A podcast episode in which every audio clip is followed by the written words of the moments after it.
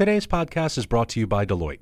Clients count on Deloitte to help them transform uncertainty into possibility and rapid change into lasting progress.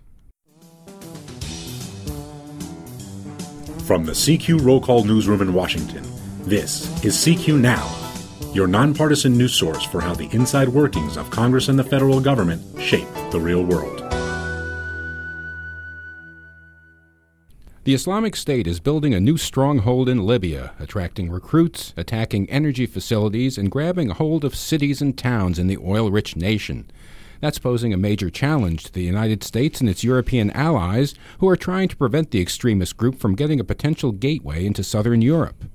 I'm Adriel Bettelheim with CQ Roll Call, joined by CQ National Security reporter Ryan Lucas. Ryan, ISIS has capitalized on turmoil in Libya that's basically existed since strongman Muammar Gaddafi was toppled. You write they basically filled a power vacuum.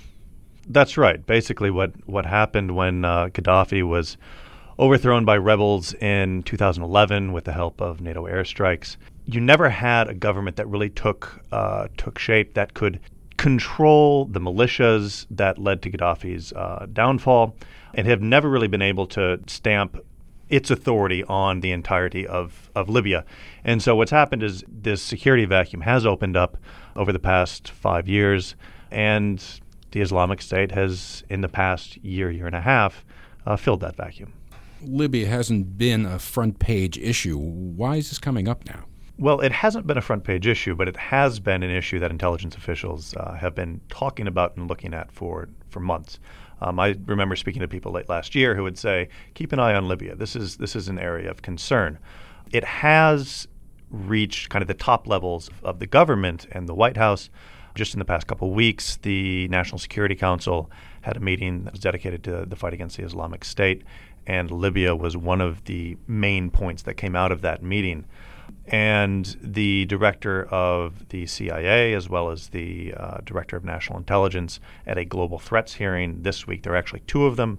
They both talked about how big of a problem Libya has become in terms of the Islamic State, and that this is really the growing hub for them. And they fear that as the U.S. cracks down on Syria and, and Iraq and the Islamic State presence there, that, that Libya could turn into something um, akin to uh, the Islamic State's presence in Syria and Iraq, and that's that's a, a huge concern for the for the U.S. and it's an even larger concern for Europe. Libya has there are smuggling routes, human smuggling routes that go from Libya up into southern Europe. Uh, there was a huge flow of migrants that was uh, taking that path uh, over the past year, and that's something that Europe is very concerned about.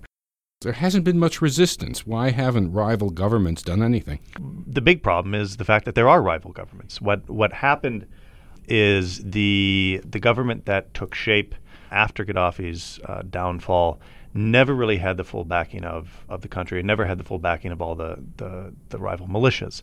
And so what eventually happened was you had two governments take shape. You had the internationally recognized government uh, that was in Tobruk in the east, and you had a, an Islamist backed government in Tripoli that was uh, supported by the very powerful militia based in Misrata. And so what's, what's happened over the past year is these two governments have been much more focused on fighting each other than they have on fighting the Islamic State.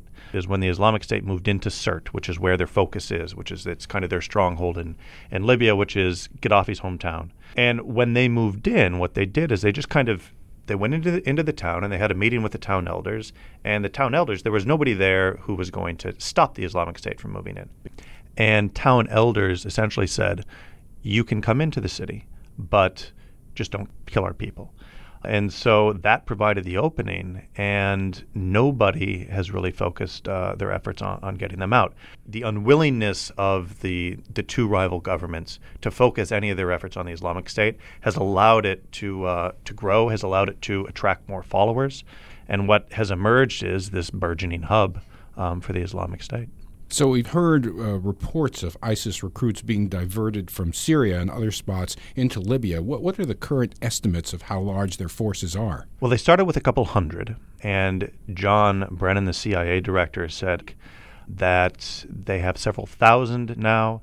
The uh, other officials have put it anywhere between two, five thousand, somewhere around those those uh, two thousand to five thousand. But as you as you noted, they're has been these these indications that uh, that officials note of followers who have had trouble getting into Syria uh, and Iraq because uh, of the international effort to clamp down on travel to those two countries. And the Islamic State is indeed apparently diverting fighters now to uh, to Libya instead. So the Obama administration can wait for a new Libyan government to take shape before responding with military intervention, or they could send a force in now. Uh, which way is the White House leaning? The indications appear to be that, that they would like to have a partner government in Libya to work with. There is a push for a unity government to take shape. Those talks are they're rocky. They've made a degree of, of headway. There was a, a power sharing agreement reached in December to come up with a unity government. They're kind of straggling on that. It's a it's a very difficult thing to, to come up with. But ideally, what, what the administration would like is to have a government with which to partner to go after the Islamic State. It's much easier to do that with a stable government, a government with which you can say, okay, we're going to do this and we want your help in that, we want your backing in that, than to just go in on its own. Uh, you write that any broader international effort would need the help of rival militias to the east and the west to sort of squeeze the ISIS forces. Uh, would it be easy to enlist their aid? Well, this is why ideally you would have um, the, the support of a, of a, of a unity government, um, because what you have is certain in the middle, where the Islamic State is focused, and to the west you have one rival government. To the east you have forces that are more leaning towards the, the internationally recognized government in Tobruk. And you would need to get both of them on the same page as part of an international agreement to go after the Islamic State in Sirte.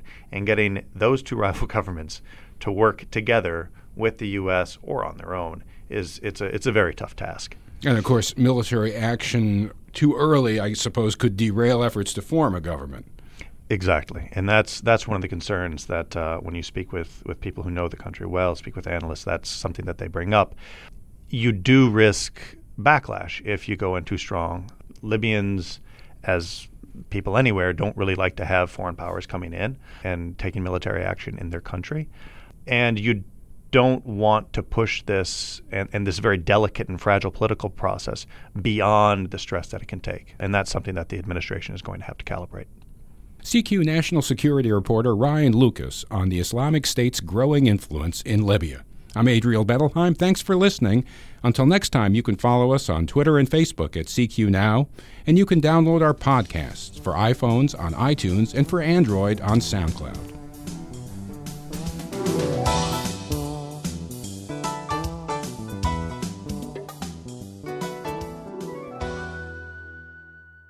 Today's podcast was brought to you by Deloitte.